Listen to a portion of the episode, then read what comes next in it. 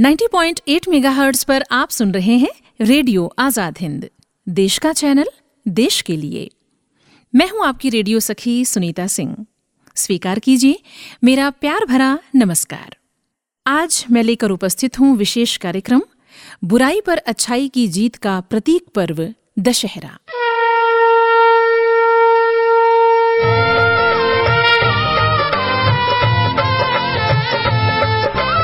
रामायण राम कथा राम जग का सार है। रामायण राम कथा राम जग का सार है। राम प्रभु के नाम की महिमा परंपार है। राम प्रभु के नाम की महिमा परंपार है। कलयुग में नाम यही मुक्ति का आधार है। नाम जपे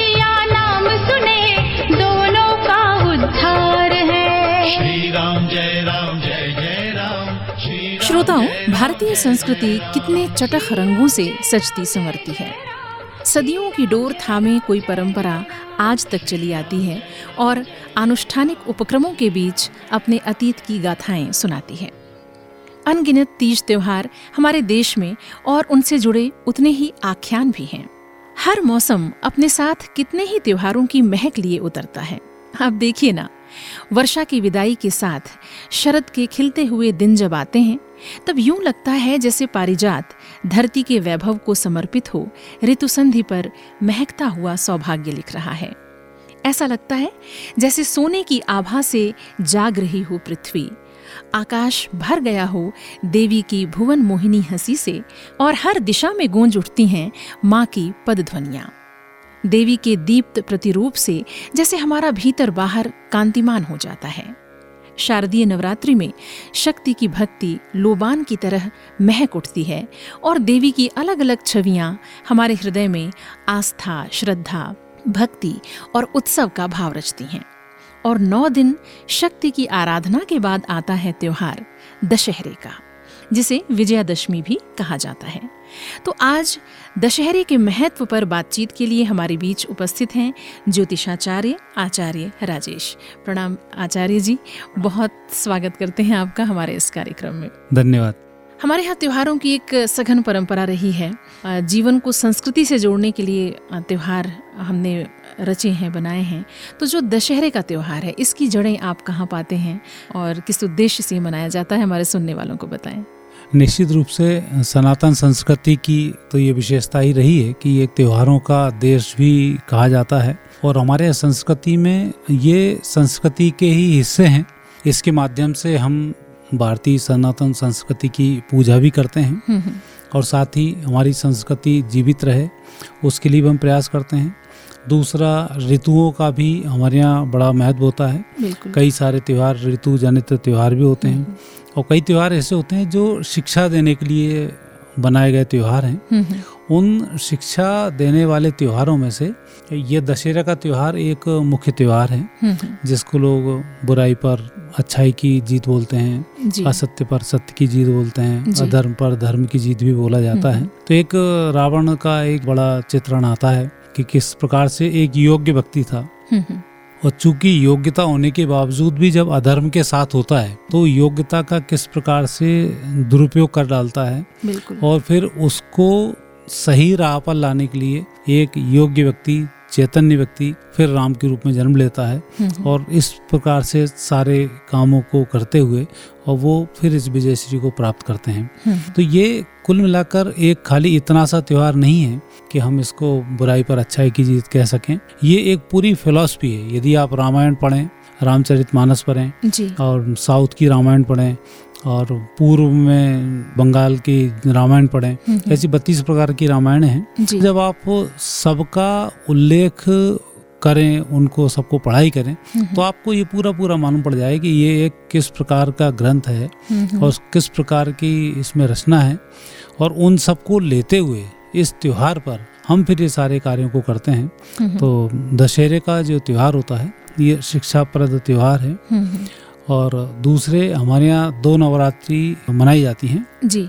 एक होती है चैत्र की नवरात्रि, तो चैत्र की नवरात्रि में आपने देखा होगा कि साधना करने के बाद एक चैतन्य का प्रादुर्भाव होता है राम के रूप में, जब रामनवमी के दिन आता हाँ, है हाँ, हाँ। अभी आपने देखा कि ये जो शारदीय नवरात्रि है इसमें हम साधना करते हैं और साधना करने के बाद हम अंतिम दिन दशहरे के दिन हम हमारी वो वृत्तियाँ जो दस हमारे अवगुण होते हैं उन दस अवगुणों का हम दहन करते हैं। तो ये आपने दो विशेष अंतर देखे होंगे। जी जी वही सोच रही थी कि नवरात्रि साल में जो हम मनाते हैं, अगर हम गुप्त नवरात्रि की बात ना करें तो दो नवरात्रि, एक चैत्र नवरात्रि और एक शारदीय नवरात्रि, और दोनों ही नवरात्रि में नौ दिन शक्ति की आराधना होती है, देवी की पूजा होती है, और दोनों का जो दसवां दिन है वो भगवान श्री राम से जुड़ता है। तो मतलब ये एक अच्छा ही सुंदर संयोग है। और आपने जैसा कि बताया कि हम जो चैत्र की नवरात्रि है उसमें हम साधनाओं को जब हम साधना करना शुरू करते हैं हाँ। तो हमारे अंदर एक चैतन्य का भाव विकसित होता है हाँ। जैसे चैतन्य में ही राम है जी। जो भगवान के बारे में कहा जाता है कि जो चींटी के पैर में बंधे हुए घुंघरू की भी आवाज को सुन ले हाँ। जिसकी चेतना इतनी बलवती हो हाँ। वो चेतना का विकास चैत्र नवरात्रि के बाद होता के है। बाद होता है, इसलिए वो एक रामनवमी वो एक रामनवमी के रूप में वाकई वहाँ हाँ। पूरी साधना होती है, राखी में राम प्रकट होते हैं। जी जी जी और यहाँ होती है शारदीय नवरात्रि, यहाँ हम साधना करते हैं तो अंतिम दिन जो आहुति दी जाती है वो हमारे अवगुणों की आहुति दी जाती है, दुर्गुणों की आहुति दी जाती है, जो काम क्रोध लोभ माया मत्सर जो दस अवगुण है। तो मुझे लगता है मेरा जो अगला सवाल है उसका जवाब हल्का सा छूते हुए आप निकल गए हैं, तो मैं वो कर ही लेती हूँ कि अमूमन जो दशहरे का त्योहार है जो आज के जो लोग हैं उनके लिए वो इस तरह से आता है कि आज कुंभकर्ण, रावण और मेघनाथ के पुतले जलेंगे। हर शहर हर गांव में वो एक स्थान निर्धारित होता है जहां ये पुतले जलाए जाते हैं और सभी लोग एकत्रित होते हैं और एक उल्लास का वातावरण होता है कि भगवान श्री राम की स्मृति के साथ हम जुड़ते हैं, उनकी विजय की स्मृति के साथ हम जुड़ते हैं। लेकिन क्या इतना ही महत्व दशहरे का है, ये मैं पूछने जा रही थी। तो आप बताएं कि दरअसल इसका अंतर्निहित जो संदेश या भाव है वो क्या है। हमारे यहाँ बारह प्रकार के दुर्गुण कहे गए हैं हाँ। दस जो रावण के अंदर माया मोह मत्सर वगैरह दस दुर्गुण थे वो थे हाँ। तो रावण के रूप में तो हम उन दुर्गुणों का दहन करते हैं। आपने देखा होगा कि आपको जब कोई अच्छा कार्यक्रम हो रहा है आपको जमाई आने लग जाती है, या कोई आपको एक टारगेट दे दिया जाए तो आपको नींद आने लग जाती है। जी। तो उसका प्रतीक कुंभकर्ण है कुंभकर्ण हाँ। हाँ। अच्छा। और एक है इंद्रजीत जिसको हाँ। मेघनाथ बोला जाता है जी, जी। जो इतना शक्तिशाली था कि उसने इंद्र को भी जीत लिया था हाँ। इसलिए उसको इंद्रजीत कहा जाता है, मतलब देवताओं को भी जीतने वाला वो व्यक्ति हाँ। जो अनीति के साथ खड़ा हुआ है। तो यदि आप इतने योग्य हो भी गए तो भी आप पूजनीय नहीं हो, नहीं है, ये उसने संदेश दिया है। तो मेघनाथ के रूप में जो उसको इंद्रजीत बोला जाता है तो उसको इंद्रिय जीत भी बोलते हैं हाँ। क्योंकि उसको भी ये वरदान था कि वो मेघनाथ इंद्रजीत जो था ऑर्डिनरी व्यक्ति नहीं था, उसके लिए भी लक्ष्मण ने जन्म लिया, शादी होने के बावजूद चौदह वर्ष तक पूरे सोए नहीं और इतनी साधना की, इसके बाद वो नष्ट हुआ क्योंकि उसको वरदान था चौदह साल तक जो ना सोए, शादी के बाद पत्नी से दूर रहे, तपस्वी हो, बिल्कुल जितने गुण थे वो सब लक्ष्मण जी मौजूद थे। माता पिता भाई बहन की सेवा माता पिता के रूप में करते थे, गुरुजनों का सम्मान करते थे, पराक्रमी थे, तब जाकर उस इंद्रजीत का वो दमन कर पाए। तो हम यहाँ सिर्फ दशहरे को तीन पुतले के रूप में ना फूंकें हाँ। हम उन तीन पुतलों में हमें ये डिसाइड करना है कि राम के अंदर ऐसी कौन सी शक्तियां थीं जिन शक्तियों से उन्होंने रावण जैसे दस प्रकार के दोषों पर विजयश्री की प्राप्त की, और लक्ष्मण के अंदर ऐसी कौन सी शक्ति थी जिसने इंद्रजीत जिसने इंद्रियों को जीत लिया उसका तो दमन हो ही नहीं सकता, उसके बावजूद भी उसका दमन किया दमन किया सिर्फ इसलिए कि वो गलत जगह पहुंच चुका था। यदि वो सही जगह होता तो उसकी कुछ अलग वैल्यू होती। बिल्कुल। तो हम आज के परिवेश में इस चीज को देखने जब जा रहे हैं तो ये बात हमारे दिमाग में उठनी चाहिए कि इतना बड़ा उत्सव मना क्यों रहे, सिर्फ पटाखे फोड़ना, कोई बोल रहा दस फीट का रावण, कोई बोल रहा सौ फीट का रावण, कोई बोल रहा दो सौ फीट का रावण। तो ये एक जलसे के साथ साथ एक संदेश भी है हाँ। तो संदेश आज की पीढ़ी तक प्रॉपर तरीके से नहीं पहुंच पा रहा है हाँ। और वो संदेश पहुंचना चाहिए, आ, ऐसा मेरा मानना है। तो उसमें फिर आपको इन सब चीजों का अध्ययन थोड़ा सा करना होगा और बताना होगा कि ऐसी घटना घटना क्यों घटी और आज के दिन हमें क्या करना है, क्योंकि पहले तो गांव गांव में तो लोगों को पता है दशहरे के दिन क्या क्या करते हैं। हाँ हाँ। पर शहरी परिवेश में वो चीजें नहीं है। हाँ हाँ। या गौण हो गई हैं, तो उन सब का ध्यान इसमें रखना चाहिए, तब हम इस त्योहार का आनंद और इस त्योहार की उत्पत्ति के संबंध में कुछ जान पाएंगे और अपने आप में संशोधन कर पाएंगे। क्योंकि मैंने पहले ही कहा ये त्योहार शिक्षा का त्योहार है। हाँ। और आपने ये भी देखा होगा कि रावण जब मरा था तब उसके अंदर जो चेतना थी, भगवान राम ने उसकी चेतना को रोक के रखा और लक्ष्मण जी को उनके पास शिक्षा लेने के लिए भेजा।, भेजा तो ये त्योहार शिक्षा का त्योहार है, इससे हमें शिक्षा लेनी है, ना कि एक शिक्षा को जला दो बुक को और वापस लौट आए, ऐसा नहीं। तो ये एक बहुत ही सतही एक बाहरी चीज है कि आप पुतलों का दहन कर रहे हैं, अवश्य करें, लेकिन उसके अंतर्निहित भाव को हम समझें। और बहुत सुंदर तरीके से आपने बताया कि रावण के जो अवगुण थे उनको तो हम समझ ही रहे हैं। कुंभकर्ण जो छह महीने सोता और छह महीने जागता था। तो शुभ चीजों के लिए जब भी हम प्रयास करते हैं तो जो एक नींद सी उबासी सी आती है, तो उस पर भी एक विजय की आवश्यकता है, उसको समझने की ज़रूरत है। और उससे भी अच्छी बात कि आपने मेघनाथ की बात की, इंद्रजीत की, कि अगर आप इंद्रजीत भी हैं, इतने भी योग्य हैं, लेकिन अगर आपकी संगत बुरी है तो आपका हश्र वही होगा जो इंद्रजीत का होगा। तो बहुत सुंदर तरीके से आपने इसके अंतर्निहित भाव को समझाया। जैसा कि हमने अभी चर्चा की कि नवरात्रि का जो त्यौहार है उसके बाद दशहरे का त्यौहार मनाया जाता है, तो इसका कोई संबंध है या एक संयोग है? नहीं, ये संबंध नहीं और संयोग भी नहीं है, ये एक ही उसके हिस्से हैं। जैसे हम नवरात्रि पर चर्चा करते हैं तो नवरात्रि पर साधक अपनी साधनाओं के अनुसार चर्चा करता है, गृहस्थ अपनी गृहस्थी के अनुसार बात करता है, विद्यार्थी अपनी विद्या के अनुसार बात करता है। यदि आप नवरात्रि के नौ रूपों के स्वरूप को देखते हैं तो प्रथम जो स्वरूप आता है वो माता शैलपुत्री का आता है। शैलपुत्री आपको दृढ़ता प्रदान करती है। अच्छा। और दृढ़ता प्रदान करना अर्थात आपका आसन मजबूत होना चाहिए, मूलाधार चक्र आपका जागृत होना चाहिए। आप कोई भी स्टडी करने जा रहे हैं तो कम से कम तीन घंटे की सिटिंग आपको करनी ही चाहिए, कारण तीन घंटे तक आपका एग्जाम होता है। आपके अंदर वो आदत होनी चाहिए हम तीन घंटे तक लगातार हम बैठ सकें। बैठ सकें। तो पहला तो सिटिंग का ही आता है। बिल्कुल। तो प्रथम यदि हम शैलपुत्री की बात करें, हाँ, तो वो हमें दृढ़ता प्रदान करती हैं। दूसरे हम बात करते हैं ब्रह्मचारिणी देवी की, नाम से ही स्पष्ट है ब्रह्मचर्य का। जब हम ब्रह्मचर्य से रहेंगे तो हम शिक्षा के भाव को बहुत अच्छे से समझ पाएंगे और हमारी वो उम्र भी होती है। साधक के लिए भी ब्रह्मचर्य बहुत आवश्यक होता है, क्योंकि जब तक आप ब्रह्मचर्य से नहीं रहेंगे फिर वो कुंभकर्ण आपके अंदर आ जाएगा। जैसे आपने ब्रह्मचर्य भंग होता है तो आपको उबासी आना शुरू हो जाती है, नींद आना शुरू हो जाती है, शरीर की चैतन्यता कम होने लग जाती है, तो दूसरे दिन वहां पहुंच जाते हैं। तीसरे दिन जब हम बात करते हैं चंद्रघंटा देवी जी की, जो हमें शीतलता प्रदान करती हैं, शांति प्रदान करती हैं।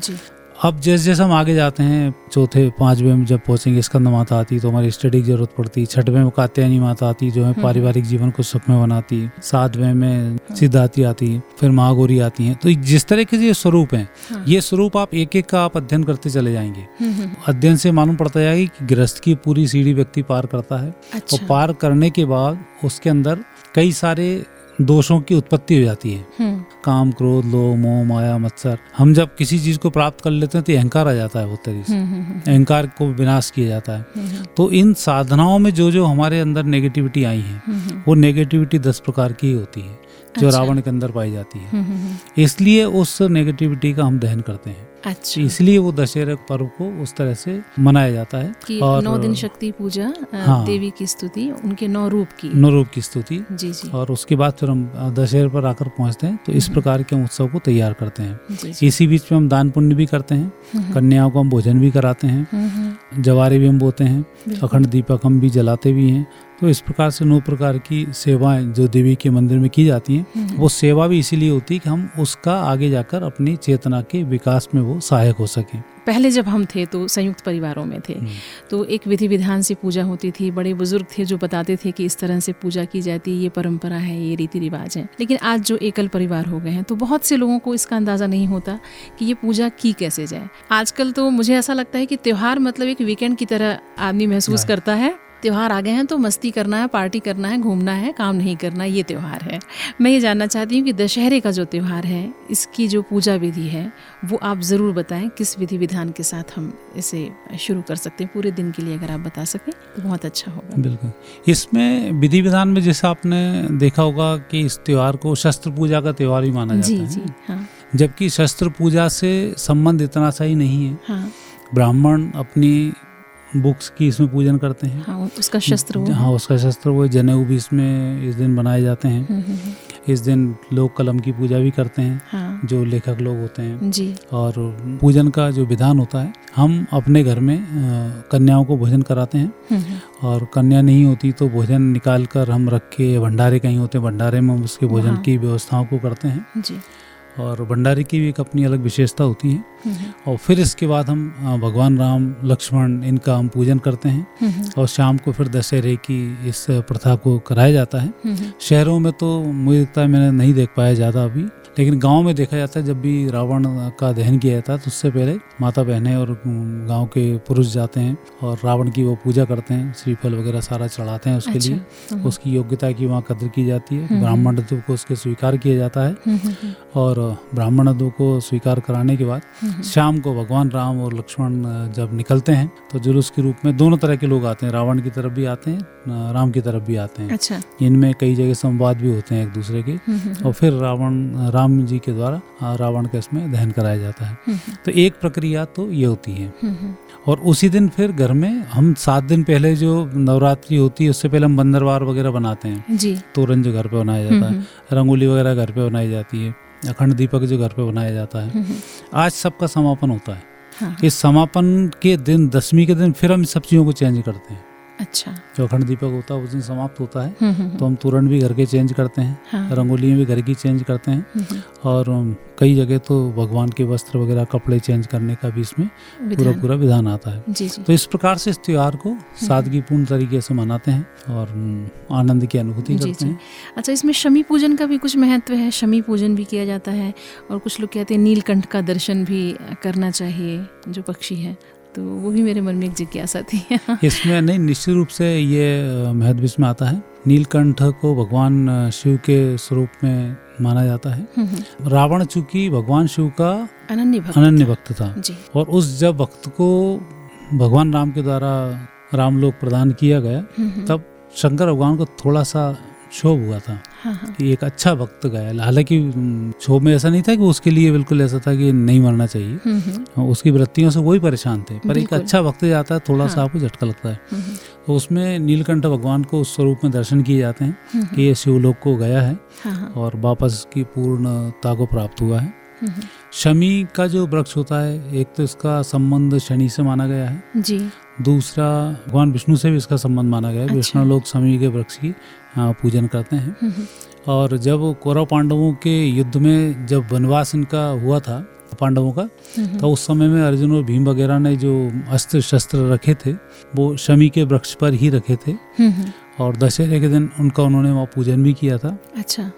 विराट युद्ध जब विराट नरेश की तरफ से जब अर्जुन लड़े थे, लड़े थे हाँ। तब वो शमी वृक्ष से ही अपने अस्त्र शस्त्रों को लेकर आए थे, लेकर। और अकेले की दम पर उन्होंने कर्ण, भीष्म पितामह, द्रोणाचार्य, कृपाचार्य, इन सबको उसने अकेले नहराया था विराट युद्ध में। बिल्कुल, बिल्कुल। तो वो भी जो युद्ध का प्रतीक है वो भी इससे जुड़ा जाता है। हाँ, हाँ। तो इसलिए भी शमी वृक्ष का इसमें पूजन किया जाता है। और दशहरे के दिन शमी वृक्ष का पूजन करने से भगवान कृष्ण की जो शक्ति है वो आपके साथ आती हैं। अच्छा। और आपको लाभ प्रदान करती हैं। और साथ ही ब्रह्म हत्या का हमें दोष लगता है। ब्रह्म हत्या मीन्स ब्राह्मण नहीं था, योग्य व्यक्ति था। अच्छा। यदि किसी योग्य व्यक्ति की इस प्रकार से हत्या हो तो उस दोष से मुक्ति के लिए भी हम शमी के वृक्ष की आराधना करते हैं, और इसलिए भी शमी के वृक्ष को उसमें किया जाता है एक विशेष महत्व। और दान स्वरूप में सोने के जो पेड़ होता है, हाँ, सोनपत्ती दी सोनपत्ती जाती है। जी जी जी जी।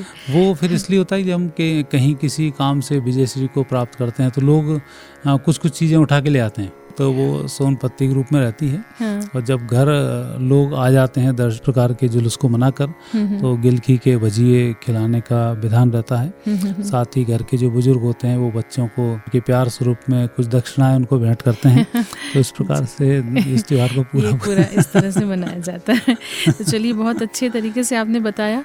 और वास्तव में जो लोग एकल परिवार में हैं, जिनके घर में बड़े बुजुर्ग नहीं हैं, उन्हें चूंकि रीति रिवाज मालूम नहीं है किस तरह से क्या पूजा की जाती है, तो कुछ वो असमंजस में होते हैं, तो फिर आधी अधूरी एक पूजा होती है। तो आपने बहुत ही विस्तार से अच्छे से बताया। चूँकि दशहरे का जो त्यौहार है, हमारे देश में वैसे भी इतना बड़ा देश है कि संदर्भ तो एक जुड़ता ही है कि भाई भगवान श्री राम ने रावण का वध किया था, इसलिए उस खुशी में हम इस त्यौहार को मनाते हैं। लेकिन पूरे देश में अलग अलग तरह से ये त्यौहार मनाया जाता है। तो मुझे एक रुचि ये हो रही थी कि आपके श्रीमुख से हम ये जान सकें कि भारत में कहाँ कहाँ विशेष रूप से दशहरे का उल्लास होता है और किस तरह से मनाया जाता है। दशहरे के त्यौहार को मनाने की प्रक्रिया तो बहुत पुरानी है, लेकिन बीच में कुछ मुगलों की संस्कृति आई, कुछ दूसरी संस्कृति आई। कई बार ऐसा होता है जब कोई व्यक्ति अपराधी आपके ऊपर हावी होने लग जाए, परेशानी आने लग जाए, तो हमारा भगवान पे से विश्वास उठने लग जाता है। उठने लगता है, बिल्कुल, कि हमारा जिस तरीके से हम पूजन कर रहे हैं ऐसा क्यों नहीं हो रहा। हालांकि एक हमारा स्वभाव है और दूसरा भगवान के प्रति हमारा दुराग्रह है कि वो आके मदद करेंगे। भगवान आपको मजबूत करते हैं, आपको शक्ति प्रदान करते हैं मंत्र के थ्रू, आपको उन चीज़ों को फॉलो करना चाहिए। लेकिन उस समय में भी कई चमत्कार लोगों के साथ अलग अलग हुए। जैसे बस्तर में जो दशहरा मनाया जाता है, ये पंद्रह बीस दिन पहले का त्यौहार है। हाँ। दशहरे से पहले त्यौहार, वो दंतेश्वरी जो माता है जी, उनकी जब ये साधना का समय चलता है, इसकी हम बात कर रहे थे ना। हाँ, हाँ, उस साधना के समय में दंतेश्वरी माँ वहाँ प्रकट हुई। हाँ, हाँ। और वहाँ की रक्षा उन्होंने करना शुरू की। जी जी। और वो समय भी लगभग यही था नवरात्रि का। हाँ, तो इसलिए नवरात्रि का जो त्योहार है दशहरा, ये दंतेश्वरी के देवी जी के लिए समर्पित होता हुआ छत्तीसगढ़ में हाँ, बहुत हर्षोल्लास के साथ इस त्योहार को मनाया जाता है। बस्तर का दशहरा बहुत ही प्रसिद्ध है। हाँ, जी जी। ऐसे ही मैसूर के जो दशहरा आता है, हाथी पर पूरा राजा निकलता है और सारे बनते हैं। जी जी। आज तो हमारा संसाधन बहुत है, दुनिया भर के मोबाइल वगैरह उपलब्ध हैं, हम तत्काल सूचनाएं प्रदान कर सकते हैं। बिल्कुल। और उस समय में इन सब चीज़ों का अभाव रहता था, गरीबी बहुत थी, लोगों ने हाथी नहीं देखे, लोगों ने कुछ नहीं देखा, जलसा नहीं देखा, लोगों ने मेले नहीं देखे, तो उस प्रकार के आयोजनों को मनाया जाता था। हैदराबाद का दशहरा मनता था, वो दशहरा इस सब मामले में बड़ा महत्वपूर्ण था। हाँ। कि हाथी पर बैठ कर वहाँ सवारी निकलती थी और एक बड़े स्वरूप में उसको मनाया जाता था। तो वो एक दशहरे का भौतिकवादी स्वरूप है। हाँ। कि जिसमें किस तरह से उसको बेहव के साथ वहाँ पर मनाएं। हाँ। और शिक्षा का चूंकि त्यौहार है तो वो देना भी इसमें आता है। जम्मू कश्मीर में भी इस तरह से मनाया जाता है कि कश्मीर तो कश्यप ऋषि की भूमि है, तो ये तो उस समय से मनाया जाता रहा है। लेकिन बाद में मुगलों के आने के बाद थोड़ा सा वो कश्मीर के जो ब्राह्मण हुआ करते थे, कश्मीर का जो व्यापार था, अफगान तरफ पूरा व्यापार हुआ करता था। हाँ हाँ। व्यापार का एक भारतीय स्टार्टिंग का केंद्र होता था, तो वहाँ पर भी जो दशहरा मनाया जाता है वो भी इस प्रकार से बड़ा महत्वपूर्ण दशहरा इसमें माना जाता है। जी जी। पंजाब में जो नवरात्रि का व्रत रखते हुए कि वहाँ देवी की आराधना का बड़ा विशेष महत्व होता है जी।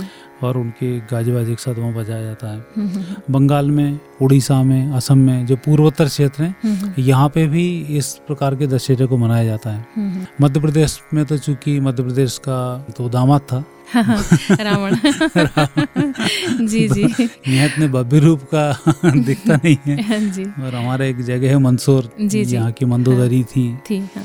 स्वयं तो वहाँ तो रावण की पूजन भी की जाती है, रात्रि उनको विश्राम कराने की विधियाँ भी वहाँ पर की जाती हैं।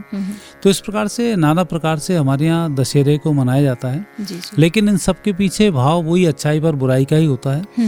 और वही उस समय में जो मुगलों के शासनकाल में जो अत्याचार हुए, लोगों को इकट्ठा करना होता था, और उस समय में जो जो चमत्कार होते थे, उन सबको देखते हुए इन दशहरे के प्रोग्रामों को अपने अपने क्षेत्र के अनुसार मनाया जाता रहा है। तो ऐसी संस्कृति हमारे यहाँ। तो पूरे भारत का एक चित्र आपने खींच दिया कि भारत में अलग अलग तरह से और आज के संदर्भ से जोड़ते हुए आपने कि आगे भगवान श्री राम की स्मृति से तो जुड़ा ही हुआ है, उस विजय के क्षण से जुड़ा ही हुआ है, लेकिन आगे किन किन वजहों से ये किस तरह से एक परंपरा के रूप में आगे बढ़ता गया, ये आपने बहुत अच्छे से बताया। अच्छा, मैं ये सोचती हूँ कि जो आज के संदर्भ में दशहरे का जो महत्व है, उसको आप आज की जो युवा पीढ़ी है उसे किस तरह से देना चाहेंगे? संदेश तो फिर मैं वही देना चाहूँगा कि हमारे यहाँ दशहरा ही नहीं, जो भी त्यौहार मनाए जाते हैं उन त्योहारों का या तो ऋतुओं के अनुसार महत्व है, मौसमों के अनुसार महत्व है, साधनाओं के अनुसार महत्व है, शिक्षाओं के अनुसार महत्व है, और कुछ रीति रिवाज ऐसे हैं कि उन रीति रिवाजों के माध्यम से हमें शिक्षाएं प्राप्त होती हैं। तो इस प्रकार से जो भी त्यौहार हमारा मनाया जाता है उसके आप गहराई में जाने की कोशिश करें। जैसे नवरात्रि आते हैं, चैत्र के नवरात्रि हैं, ठंड और गर्मी का मिलन होता है। शारदीय नवरात्रि हैं, बारिश का और ठंड का शीत शीत का, का मिलन होता हाँ। है। तो ये त्योहार वैसे होने के साथ साथ सीजनेबल त्योहार भी हैं हाँ। इसलिए हम वैसे दूध और दही एक साथ खाना आयुर्वेद में मनाही है, लेकिन अभी का जो समय चलता है उसमें रायता भी खाते हैं और उसमें हम खीर भी खाते हैं। जब हम मिश्रित घड़ी में चलते हैं तो आयुर्वेद बोलता है मिश्रित चीज खा के हम अपने आप को प्रोटेक्ट करते हैं। उस त्यौहार में हम गुड़ी पड़वा जब मनाए जाते हैं तो उस समय में हम नीम भी खाते हैं, गुड़ भी खाते हैं, अजवाइन भी उसमें मिलाई जाती है, काली मिर्ची मिलाई जाती है। तो उस प्रकार से वो पांच प्रकार की औषधियों का हम सेवन जब करते हैं तो वो हमें गर्मी की लू से बचाती है, प्लस गर्मी में बढ़ते हुए पित्त से वो हमें बचाती है। तो ये जो त्यौहार हैं इस तरीके के त्यौहार हैं हाँ। तो आगे मतलब मेरा तो युवाओं से यही निवेदन है कि आप इस त्यौहार को मनाने से पहले चाहे गूगल पे जो भी जानकारी हो आप तो अपनी तरफ इकट्ठी करें और फिर अपना दिमाग लगाना शुरू करें कि इसके पीछे फैक्ट्स क्या हैं हाँ, तो आपको निश्चित रूप से समझ में आएगा। क्योंकि अभी हम लोग भी खुद ऐसी संस्कृति से उभर के अभी बाहर आए हैं, नया नया हमारा देश स्वतंत्र हुआ है और अब इन चीज़ों का प्रचार प्रसार धीरे धीरे हो रहा है। तो लोग उस तक जागरूक हो रहे हैं, जागरूकता बढ़नी चाहिए और हर व्यक्ति को इन तीज त्योहारों के लिए जागरूकता बढ़ानी चाहिए। तो मेरा संदेश यही है कि जैसे जैसे आप जागरूक होंगे आपकी चेतना का विकास होगा। भगवान में और आप में सिर्फ अंतर चेतना का है, वो चैतन्य है और सब कुछ समझते हैं, और हम चेतना की शून्यता पर हैं तो हम वहाँ तक नहीं पहुँच पाते हैं। और हमारे यहाँ कहा जाता है हम ब्रह्मास्मि, हम खुद ब्रह्म हैं। तो ब्रह्म के भाव को जागृत करने के लिए सनातन संस्कृति के जितने तीज त्यौहार हैं उनका पूर्णतः अध्ययन करते हुए जब उनको मनाएंगे तो निश्चित रूप से हम उस उद्देश्य को अवश्य पालेंगे। तो बहुत सुंदर आपका संदेश रहा, और मुझे लगता है कि इसमें ही मैं एक चीज़ और कह लूँ कि जैसे कोई भी त्यौहार हम जब मनाते हैं, मान लीजिए होली का ये त्यौहार मनाते हैं, तो उसका एक सामाजिक उद्देश्य होता है कि रंगों का त्यौहार है, रंग तो लगाते हैं लेकिन एक उसका अंतर्निहित भाव ये है कि हम सब एक रंग हो जाएं, हम प्रेम के रंग में रंग जाएं। या दीपावली का त्यौहार है तो आ, सामाजिक रूप से हम महसूस करते हैं कि चारों ओर सफाई हो जाए। इस त्यौहार की जो सामाजिक उद्देश्यता है उसको आप किस तरह से देखते हैं, या इसलिए बता दें कि आज के लोग उसको उस तरह से महसूस कर सकें। आज के लोगों को इस त्यौहार को मनाना वही चाहिए कि नवरात्रि में जैसा मैं कहा जाता ना, माँ के माध्यम से शक्ति की प्राप्ति होती है, शक्ति स्वरूपनी है, राम है, राम के अंदर की चेतना है, सीता है, कृष्ण है, कृष्ण के अंदर की चेतना राधा है, शिव है, शिव के अंदर की चेतना भगवती है। तो जो हमारे अंदर की चेतना है हमें उसका विकास करना चाहिए और उस विकास के लिए ही हमें ये त्यौहार मनाए गए हैं। जैसे राम रावण की बात करें तो राम के बिना शिव अधूरे हैं, शिव के बिना राम अधूरे हैं। जब भी आप देखेंगे तो जब उज्जैन में आएंगे तो जब भगवान कृष्ण आए थे तो शंकर भगवान खुद उनको लेने पहुंचे तो वहाँ पर खड़े हुए नंदी हैं। जब सेवक कैसे बैठ सकता है तो नंदी भी खड़ा हुआ, भगवान राम ने कृष्ण का स्वागत किया है। रामेश्वरम जाते हैं तो भगवान राम ने स्वयं शिव की आराधना की है। तो ये ऊपर जाकर सब एक हो जाते हैं। बिल्कुल। और उस एक होने के लिए ही इतने सारे त्यौहार, इतनी सारी चीज़ों को हमारे मनाया जाता है। तो इसलिए हम उस एकत्व को प्राप्त हों, एक को प्राप्त हों, एक को हम बहुश्यामी उस सिद्धांत को हम प्राप्त हों, उसके लिए सारी विधि हैं और वही विधि आपको अपनानी भी चाहिए। तो आचार्य जी, बहुत ही सुंदर तरीके से आपने दशहरे के महत्व पर प्रकाश डाला और उसका जो अंतर्निहित भाव है, आ, वैसे मन ही होता है कि आपको सुनते ही जाएं। जितनी बार एक सवाल करते हैं तो एक बहुत सुंदर उसका उत्तर आता है, लेकिन चूंकि हमारा समय अब पूरा हो रहा है इस कार्यक्रम का, तो इस अपनी चर्चा को यहीं विराम देते हैं। आगे फिर कभी आपसे भेंट करेंगे और किसी बहुत अच्छे विषय पर फिर बातचीत होगी। आज आप समय निकाल कर हमारे बीच आए, आपका बहुत बहुत धन्यवाद। धन्यवाद आपका। तो श्रोताओं, आपने दशहरे पर यह विशेष कार्यक्रम सुना, आचार्य राजेश से हमने चर्चा की और आपने दशहरे के महत्व को समझा, उससे जुड़ी हुई जो आख्यान है या जो कथा है रामायण की, उसके विषय में विस्तार से बताया और उसके अंतर्निहित भाव को बताया कि दरअसल क्या संदेश है दशहरे का। तो हमें उम्मीद है कि आप इस अंतर्निहित भाव को ग्रहण करके दशहरे का ये त्यौहार मनाएंगे। फिर आपसे अगले कार्यक्रम में मुलाकात होगी। आप बने रहिए नब्बे पॉइंट आठ मेगाहर्ट्ज़ पर रेडियो आज़ाद हिंद के साथ। सुनते रहिए देश का चैनल, देश के लिए।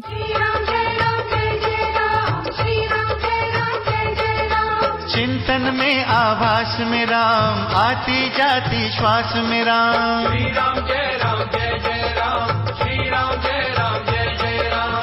दीन जनों की आस में राम, मिलते हैं विश्वास में राम। श्री राम जय राम जय जय राम, श्री राम जय राम जय जय राम। सृष्टि के कण कण में राम, प्राण में राम, प्रण में राम। श्री राम जय राम जय जय राम, श्री राम।